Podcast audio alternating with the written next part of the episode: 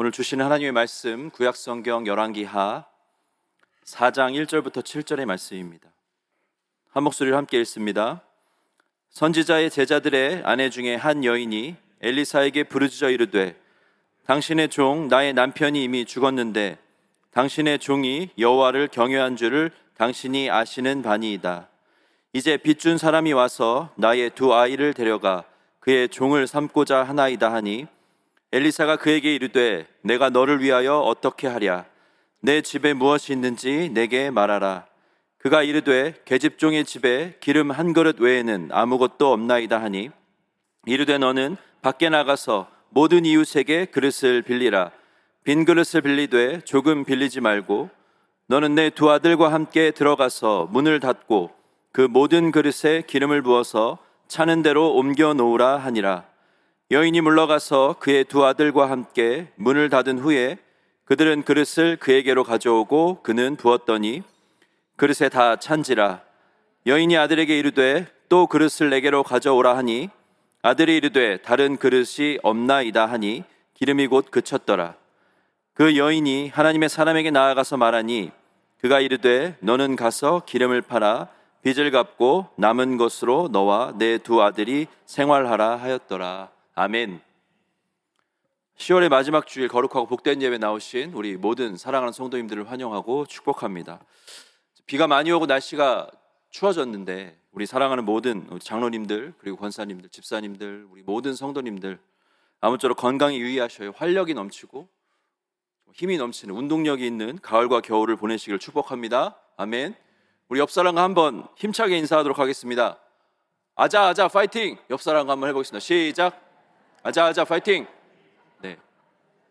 여러분 비가 오면 어떻습니까? 이른 아침이 어떻습니까? 한 번 더 힘차게 뒷사람과 한번 해볼까요? 아자 아자 파이팅. 네, 아자아자 파이팅. 파이팅입니다. 가을이 되면 다운됩니다. 자꾸 처져요. 영도, 육도 어려워집니다. 그때일수록 우리는 더욱더 말씀으로 나아가야 할 줄로 믿습니다. 오늘 주신 말씀 제가 전하기에 앞서서 무서운 이야기를 하나 여러분께 좀 해드리겠습니다. 무서운 이야기가 뭐냐면 내일 모레가 벌써 11월이라는 것입니다. 11월. 제가 시간이 정말 얼마나 빨리 가는지 어렸을 때부터 들어온 이야기가 있어요. 10대 때는 10km로 가고 20대 때는 20km로 가고 60대는 60km, 80대는 80km로 간다는 이야기를 들었는데 요즘을 보면 10대고 20대고 30대고 70대고 상관없이 한 200km의 속도로 빠르게 가는 것 같습니다. 여러분들 그렇게 느끼시죠? 정말 시간이 얼마나 빠르게 가는지 Happy New Year 인사하고 며칠 지나면 마트에 초콜릿이 잔뜩 쌓여 있습니다. 그렇죠? 발렌타인이라고 해서. 그리고 조금 지나면 우리 예수님의 그 죽으심과 고난 당하심을 묵상하는 사순절이 오죠. 그리고 곧바로 부활절을 맞이합니다. Mother's Day 한번 챙기고 벚꽃 한번 본 다음에 Father's Day 어영부영 넘어가고 그리고 지나가면 곧 여름이죠. VBS 단기 선교 수련회 휴가 한번 다녀오면 9월입니다.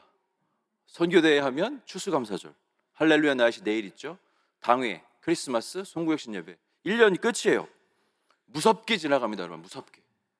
그러면서 드는 생각이 아, 정말 우리 주님이 오시는 날도 이렇게 빨리 어느 순간 갑자기 찾아오겠구나. 그런 생각이 듭니다. 분명히 다시 오신다 약속하셨고 다시 오신다는 것을 우리가 믿는데 단 하루도 말씀을 붙들고 살아가지 않으면 단 하루도 우리에게 예배가 없으면 찬양이 없으면 기도와 말씀이 없으면 안 되겠구나라는 것을 우리가 한 번 더 다짐하게 됩니다. 거룩한 주일 오늘도 우리에게 허락하신 귀한 말씀을 통해서 하나님을 예배하는 이 예배의 자리를 통해서 우리가 더욱 하나님께 가까이 나아가는 시간이 되시기를 간절히 축원합니다. 아멘. 오늘도 익사이팅한 구약의 말씀으로 우리가 함께 나아갑니다. 북이스라엘과 남유다로 갈라진 이스라엘 그 중에 북이스라엘에서 활동했던 대표적인 선지자가 두 명이 있는데 엘리야와 엘리사입니다. 오늘 본문에 등장하는 선지자는요, 엘리야의 뒤를 이어서 엘리야의 제자인 선지자의 사명을 감당했던 엘리사입니다. 그런데 이 엘리사의 제자들 중 한 명의 아내, 엘리사의 제자 중 한 명의 아내가 엘리사를 찾아와요. 그런데 그냥 방문하러 온 것이 아니라 간절한 마음으로 찾아와서 부르짖습니다. 간절한 마음으로. 나의 남편이 죽었습니다. 그런데 집안에 빚이 있습니다. 저는 전혀 갚을 능력이 없습니다. 당시 북이스라엘 사회는요, 여성이 경제 활동을 할 수 없는 사회였어요. 또한 죽은 남편이 누굽니까? 선지자의 제자니 얼마나 가난했겠습니까? 남편이 죽은 것도 절망인데 빚까지 쌓여 있었던 상황이었던 거죠. 그런데 이런 절망의 바닥인 상황에서 더 어려운 것이 뭐냐 하면 빚쟁이들이 이제 빚을, 빚을 받아낼 능력이 없으니까 어떻게 합니까? 두 아이를 데려가겠다는 거예요. 두 아이를. 두 아이를 데려가서 종으로 삼겠다는 겁니다. 당시 구약의 율법에 따라 빚을 갚을 능력이 없을 때 최대 6년까지 종으로 부릴 수가 있습니다. 이 여인은 지금 감히 우리가 상상할 수도 없는 엄청난 어려움과 절망과 고통 가운데 있습니다. 우리가 뭐 감히 이걸 상상도 할 수 없는 어려움이죠. 근데 그때 누구를 찾아옵니까? 엘리사를 찾아왔다라는 거죠. 엘리사를 찾아왔다는 것은 무엇을 의미합니까? 하나님께 매달린다는 거예요. 하나님께 매달린. 어려움을 만났을 때 오직 하나님만이 하실 수 있습니다. 나는 할 수 없습니다. 나는 무능합니다. 하나님께서 하시옵소서 간절한 부르짖음과 간절한 기도로 이 여인이 나와왔다는 것이죠. 여러분 이것이 굉장히 중요합니다. 우리가 어떤 일을 만났을 때에 우리가 어떤 일을 경험할 때에 우리는 우리도 모르게 우리 안에 내재되어 있는 우리 안에 잠재되어져 있는 우리 안에 시스템화 되어져 있는 대로 생각하고 움직입니다. 이거 정말 무서운 거죠. 예를 들어 드리겠습니다. 밤마다 배가 고플 때 라면을 먹어요. 그럼 이제 습관이 됩니다. 그러면 밤에 배가 고플 때마다 무엇이 떠올라요? 라면이 떠오르죠. 자동이에요, 자동. 배고프면 라면이 떠오르는 겁니다. 그러면 생각이 어디로 갑니까? 아, 라면을 먹어야겠다. 그리고 아, 이러면 안 되는데, 이러면 안 되는데 하면서 이미 행동은 뚜껑을 뜯고 수프를 이렇게 턱, 턱, 털어놓고 있어요. 커피포트에 물을 올리고 있다는 거죠. 이미 우리 안에 시스템화 되어 있었다는 거예요. 배고파? 그러면 라면으로 연결되어지는 겁니다. 제가 문제가 있을 때마다 찾아가서 상담하는 형님이 있다고 가정해 봅시다. 진짜 계신 형님이 아니에요.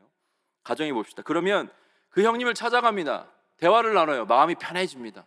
해결책도 얻고 뭐 이런저런 도움도 없고 참 좋습니다. 그러면 문제를 만날 때마다 누가 떠올라요? 그 형님이 떠오른다는 거죠. 그 형님이. 그러면 나도 모르게 그 형님 생각을 하면서 나도 모르게 차를 몰고 그 형님에게 가고 있다라는 겁니다. 왜? 이미 우리 안에 내재되어 있는 시스템이 있기 때문에 그래요. 우리가 인생을 살면서 만나는 수많은 어려움이 있습니다. 낙심, 절망, 고통, 좌절, 실망. 여러분 누구를 찾으십니까? 무엇과 바로 여러분 연결이 되십니까? 그것이 어떤 세상의 방법이 아닌 사람이 아닌 하나님 앞에 나오시는 저와 여러분이 되시기를 간절히 소망합니다. 하나님 앞에 나오시는 문제를 가지고 하나님 앞으로 나아가는 습관, 하나님 앞으로 나아가는 시스템이 우리 안에 있기를 간절히 바랍니다. 문제, 기도 제목 그러면 바로 하나님이 생각나는 거예요. 하나님이 떠오르는 겁니다. 자동으로 하나님 생각과 함께 내 행동은 자동으로 하나님 앞에 엎드리는 인생. 나도 모르게 엎드리는 인생. 하나님 살려주세요. 하나님 기도합니다. 부르짖습니다. 이러한 인생이 여러분 진정 복된 인생인 줄로 믿습니다. 그러면 그때에 일하시는 하나님을 우리가 만나게 돼요. 그러면 그때에 살아계신 하나님을 우리가 체험하게 됩니다. 그러면 우리도 모르는 사이에 그것이 차곡차곡 쌓여가요. 차곡차곡 쌓여가요. 우리 안에 내재되어 간다라는 거죠. 우리 안에 시스템화 되어져 간다는 겁니다. 그러면 우리는 어떠한 일이 있어도 자동으로 하나님을 찾는 인생을 살게 된다는 거예요. 내가 간절히 부르짖을 때에 우리 하나님께서 우리의 기도를 들으시고 우리의 기도에 응답하실 거다라는 것을 분명히 믿는 믿음으로 나아가는 거죠.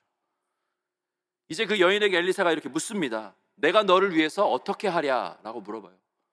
그리고 이어서 뭐라고 묻습니까? 네 집에 무엇이 있는지 내게 말하라.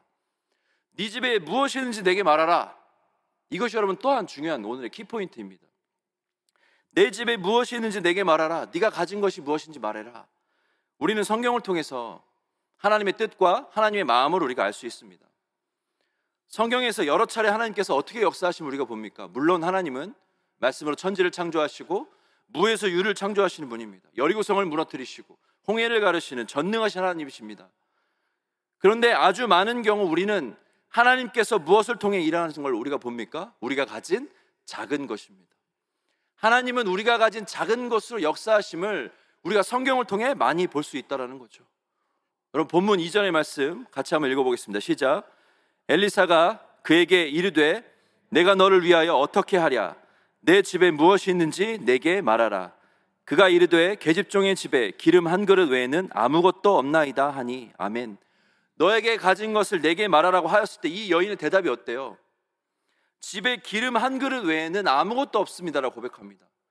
기름 한 그릇 외에는 아무것도 없습니다. 이 기름 한 그릇 외에 아무것도 없다는 것이 정말 나에게 있다는 고백입니까? 없다는 고백입니까? 아무것도 없다는 고백이에요. 아무것도 없다는 고백입니다. 저는 가진 것이 아무것도 없습니다. 그런데 하나님이 무엇을 사용하신다라는 거예요? 우리가 아무것도 아니라고 생각하는 그것을 하나님이 쓰신다라는 겁니다.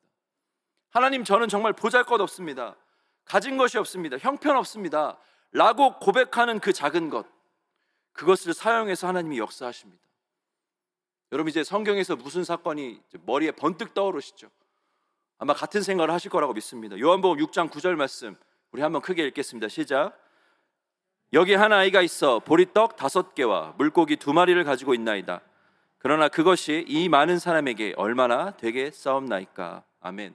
예수님은 하늘에서 만나가 비처럼 내리게 하실 수 있는 분입니다. 5천 명 아니라 5만 명도 얼마든지 배 터지게 먹이실 수 있는 분이에요. 그런데 어떻게 역사하셨습니까? 한 아이가 가진 그 작은 떡 다섯 개와 물고기 두 마리, 그 보잘 것 없는 그 작은 것을 통해서 기적을 베푸셨다라는 거예요. 놀랍도록 역사하셨다라는 겁니다. 출애굽기 4장 2절의 말씀도 같이 한번 읽어보겠습니다. 시작. 여호와께서 그에게 이르시되 내 손에 있는 것이 무엇이냐? 그가 이르되 지팡이니이다. 아멘. 하나님이 모세를 부르실 때에 모세가 이렇게 대답했어요. 저는 못해요. 저는 능력이 없어요. 저는 보잘것 없습니다. 라고 할 때 하나님께서 물으시죠.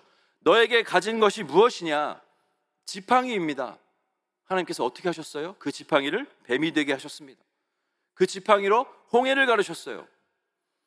우리가 가진 작고 보잘것 없는 것이 하나님의 손에 붙들리게 되면 하나님이 그것을 쓰시면 강력한 능력이 된다는 겁니다.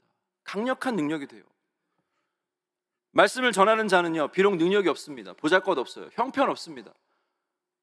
여러분보다 절대 나은 것이 하나도 없어요. 그런데 하나님의 손에 붙들려서 이 입에서 하나님의 말씀이 나가면 그 말씀이 강력한 능력이 나타나는 것처럼 우리 모두 각자가 가진 아주 작고 그 보잘 것 없는 작은 것, 형편없는 그것을 하나님 저는 아무것도 없습니다라고 전적으로 하나님께 내어드리며 나아갈 때에 하나님 이 작은 것을 사용해 주시옵소서 그것이 하나님의 손에 붙들릴 때에 놀랍고도 위대하게 사용될 줄로 믿습니다. 아멘. 이에 엘리사는 그 여인에게 그래 그러면 이제부터 나가서 그릇을 빌려와라. 모든 이웃에게 그릇을 빌려와라라고 명령합니다. 기름을 빌리라고 하지 않았어요. 그릇을 빌리라고 합니다. 그릇을. 한두 개가 아니라 최대한 많이 빌려라. 그리고 본문 4절에서 이렇게 이야기를 합니다. 함께 읽습니다. 시작.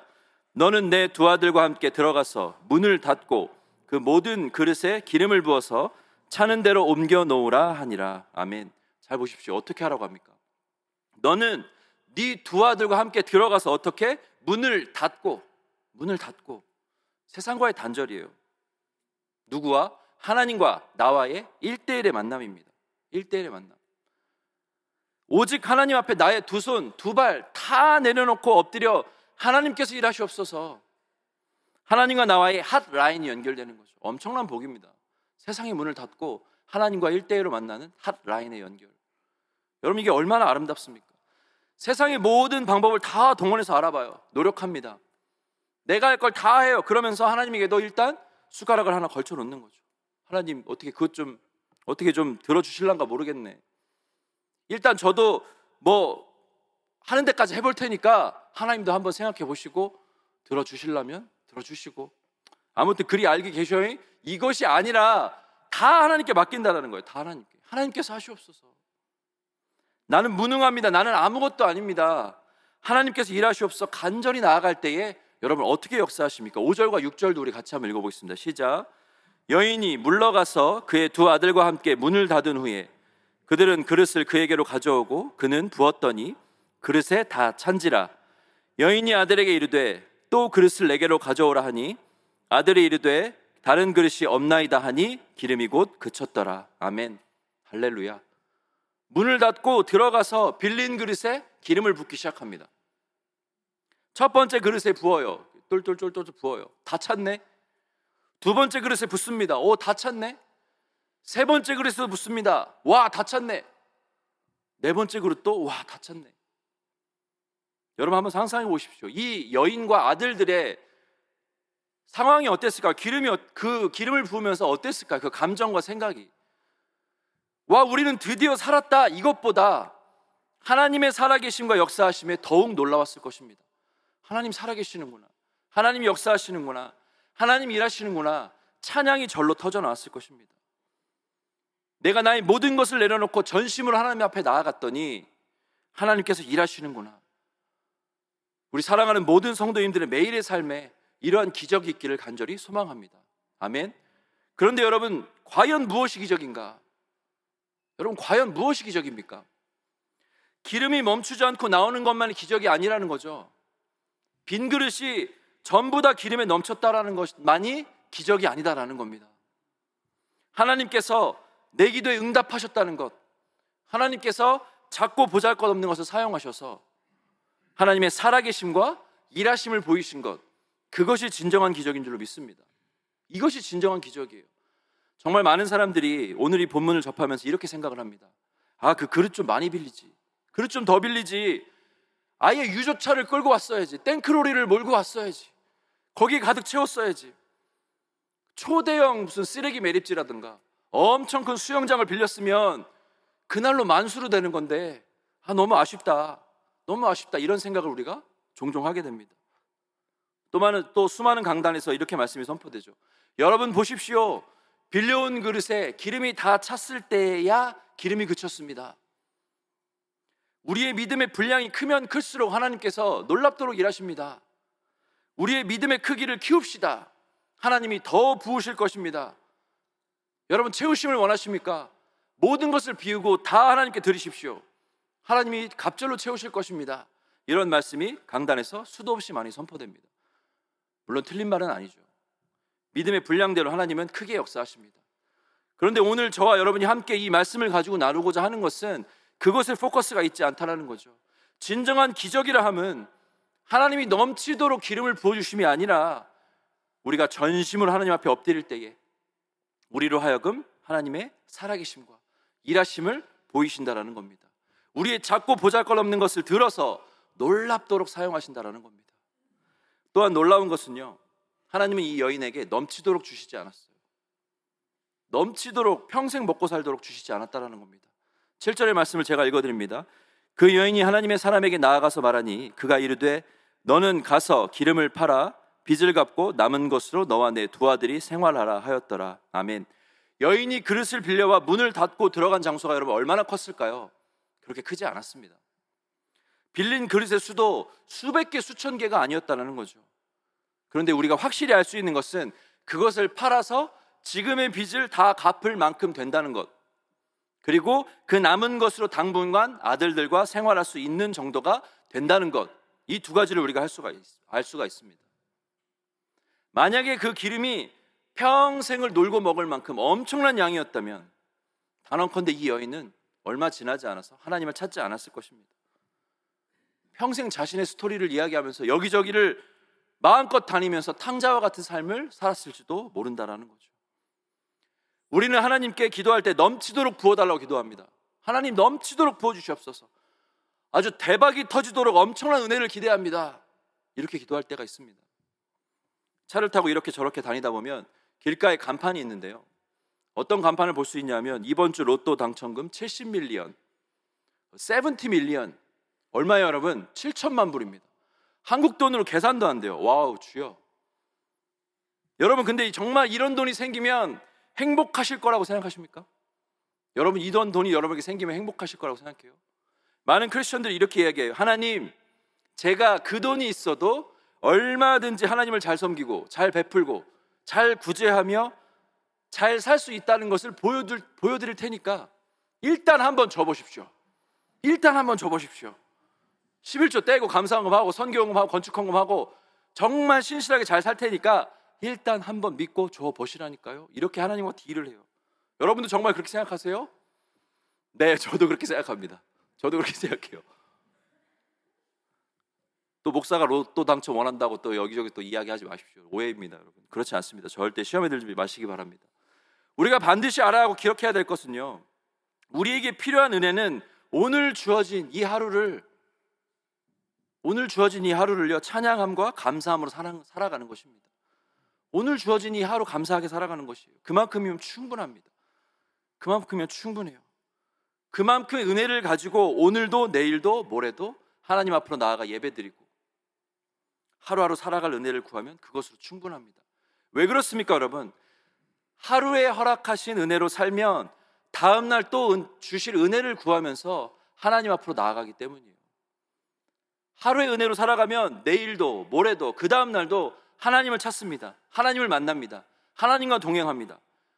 매일의 삶에 하나님과 동행함이 가장 큰 은혜고 놀라운 은혜이기 때문에 우리는 오늘 주시는 하루의 은혜만으로도 충분하다라는 거예요. 감사하다라는 겁니다. 하나님은 이스라엘 백성에게 만나를 주실 때에 딱 하루치 주셨어요. 딱 하루치. 딱 하루치. 날마다 공급해 주시는 새로운 은혜입니다. 그런데 안식일에는 어떻게 했어요? 쉬어야 되니까 이틀치를 주셨습니다. 기가 막히게 역사하신 하나님이죠. 그런데 그 만나가 하루 지나면 어떻게 됩니까? 출애굽기 16장 20절을 제가 읽어 드립니다. 그들이 모세에게 순종하지 아니하고 덜어는 아침까지 두었더니 벌레가 생기고 냄새가 난지라 모세가 그들에게 노하니라. 아멘. 하루만 지나면 썩었다라는 겁니다. 하루만 지나면. 욕심내서 쟁여놓은 게 썩어버렸다라는 거죠. 그런데 이틀치 준 것은 어땠습니까? 24절 말씀 우리 한번 같이 읽겠습니다. 시작. 그들이 모세의 명령대로 아침까지 간수하였으나 냄새도 나지 아니하고 벌레도 생기지 아니하니라. 아멘. 여러분 하나님의 은혜는요 이렇게 기가 막히고 놀랍도록 역사하신다라는 거예요. 여러분에게 넘치도록 은혜를 부어 주어서 만약 우리가 더 이상 하나님을 찾지 않게 된다면 그것은 더 이상 은혜가 아닙니다. 하나님이 우리에게 병 폭포수처럼 엄청난 은혜를 부어 주셔서 우리가 그 뒤로는 하나님이 필요 없고 하나님을 찾지 않게 된다면 여러분 그것은 은혜가 아니에요. 이미 우리는 예수 그리스도라고 하는 그 십자가 엄청난 값을 매길 수 없는 프라이슬리스한 엄청난 은혜를 우리가 받았다라는 겁니다. 그 은혜는 이미 엄청나게 부어져서 세상의 그 어떤 것과도 바꿀 수 없거나 비교할 수 없다라는 겁니다. 그런데 여러분 아직도 그릇을 더 빌릴 걸, 그릇 좀 많이 빌릴 걸, 그러면 기름이 더 나왔을 텐데 여러분 이렇게 생각하시면서 아쉬워하십니까? 지금의 위기를 넘기고 지금의 어려움을 넘기고 내가 다시 하나님을 찾아 매일매일 하나님과 동행하며 살 수 있다면 매일매일 하나님과 그렇게 살아갈 수 있다면 그것이 참된 은혜인 줄로 믿습니다. 하나님은 내가 간절히 기도할 때에 하나님을 찾을 때에 그리고 하나님 앞에 엎드릴 때에 나를 만나 주실 거야. 내 기도를 들어 주실 거야. 응답하실 거야. 나의 작고 보잘것 없는 것을 내어 드렸을 때에 크게 역사하실 거야. 이 굳은 믿음으로 나아가는 저와 여러분이 되시기를 간절히 소망합니다. 여러분 오늘의 말씀 제목 굳은 믿음. 크게 두 가지를 의미를 가지고 있죠. 굳은 믿음. 첫 번째는 뭡니까? 물질이 단단하게 되다. 뼈마디가 뻣뻣하게 되다. 굳어버리는 겁니다. hard, hard, stiff. 굳어버리는 겁니다. 굳은의 또 다른 의미는 무엇입니까? 흔들리거나 바뀌지 않는 그런 힘이나 뜻이 강하다. strong이죠, strong. firm. 흔들리지 않는. 여러분에게 질문합니다. 여러분의 믿음은 굳은 믿음입니까? 아니면 굳은 믿음입니까? 옆 사람에게 한번 물어보십시오. 당신의 믿음은 굳은 믿음입니까? 아니면 굳은 믿음입니까? 물어보세요. 시작. 굳은 믿음입니까? 아니면 굳은 믿음입니까? 여러분 흔들리지 않는 한결같은 그런 두 번째 믿음인 줄로 믿습니다. 이 굳은 믿음은 어떤 믿음이냐면 엘리야가 정말 작은 손만한 구름을 보고 하나님께서 큰 비로 역사하실 거다라고 믿었던 그 믿음이에요. 한 백부장의 종이 죽었을 때에 예수님께 나아가서 직접 오시지 않아도 말씀만 하셔도 내 종이 살겠습니다. 라고 고백했던 그 믿음입니다. 우리가 오늘 읽은 본문은요, 그저 기적이 일어났던 옛날 이야기, 전래동화, 판타지 소설이 아닙니다. 여러분이 아무리 각자 집에 돌아가서 집에 있는 모든 그릇을 마루에 펴놓고 오뚜기 참기름 뚜껑 열어서 붓는다고 절대 채워지지 않아요. 그러나 하나님, 저는 말주변도 없고 지혜도 없습니다. 저는 부족합니다. 그런 제가 하나님의 손에 붙들리면 놀라운 전도의 도구가 될 줄로 믿습니다. 이런 고백으로 나아가는 거예요. 하나님 저는 목소리도 갈라지고 노래도 못하고 음악의 달란트가 전혀 없습니다. 그러나 제가 하나님의 손에 붙들려서 전심으로 찬양할 때에 하나님께서 크게 영광 받으시고 역사하실 줄로 믿습니다. 하나님 저는 속이 좁아서 그 사람이 용서가 되지 않아요. 너무너무 미워요. 밤마다 이불을 찹니다. 그 사람이 너무 싫어서 도저히 용납할 수 없습니다. 그러나 내가 하나님의 손에 붙들릴 때에 내 안에 계신 예수님, 내 안에 계신 그 예수님의 사랑으로 용서하고 사랑하겠습니다. 이 고백으로 나아가는 거예요. 세상에서 내가 가진 것은 정말 보잘것 없어요. 작아요. 쓸모 없습니다. 아무짝에도 형편 없어요. 그런데 우리가 가진 진짜 귀한 것은 무엇입니까? 우리 안에 예수 그리스도입니다. 내 안에 주님이 계십니다. 내가 예수님으로 살아갑니다. 무엇이 두렵겠으며 여러분 우리가 무엇을 감당하지 못하겠습니까? 바라기는 사랑하는 모든 성도님들 우리 한 분한 한 분이 그 어떤 어려움과 고난과 좌절과 낙심과 고통 가운데 있을지라도 하나님께 달려가 간절히 부르짖기를 소망합니다. 나의 작고 연약한 것이 하나님의 손에 붙들릴 때에 귀하고 복되게 놀랍게 쓰일 것입니다.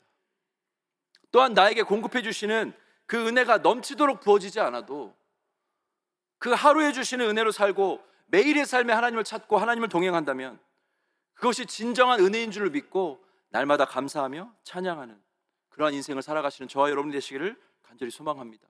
무엇보다 우리 안에 계신 예수님, 주님이 우리 안에 계시다는 그 굳은 믿음, 가장 귀하고 복된 것이 내 안에 있다는 그 굳은, 굳은 믿음. 작고 연약한 나를 통해 그리고 우리 교회를 통해 크게 역사하실 것이라는 그 굳은 믿음을 가지고 오늘도 그리고 내일도 다가오는 11월과 2022년 연말까지 멋지게 승리하시는 저와 여러분 모두가 되시기를 우리 주 예수님의 이름으로 간절히 축원합니다. 아멘. 우리 함께 시간에 기도하며 나아갑니다. 하나님 이 시간에 말씀부터 간절히 기도할 때에 하나님 무슨 일이 있든지 하나님 앞으로 나아가는 우리가 되게 해 주시옵소서. 작고 보잘것없는 나를 내가 가진 것을 사용하여 크게 역사하여 주시옵소서. 매일 삶에 공급해 주신 은혜로 만족하고 감사하며 날마다 하나님을 찾고 만나는 진정 복된 인생이 되기를 소망합니다. 오직 내 안에 계신 가장 귀한 예수님을 모시고 살아가는 굳은 믿음으로 살게 하여 주시옵소서. 이 시간에 우리 주여 한번 외치시고 간절히 기도하며 나아갑니다. 주여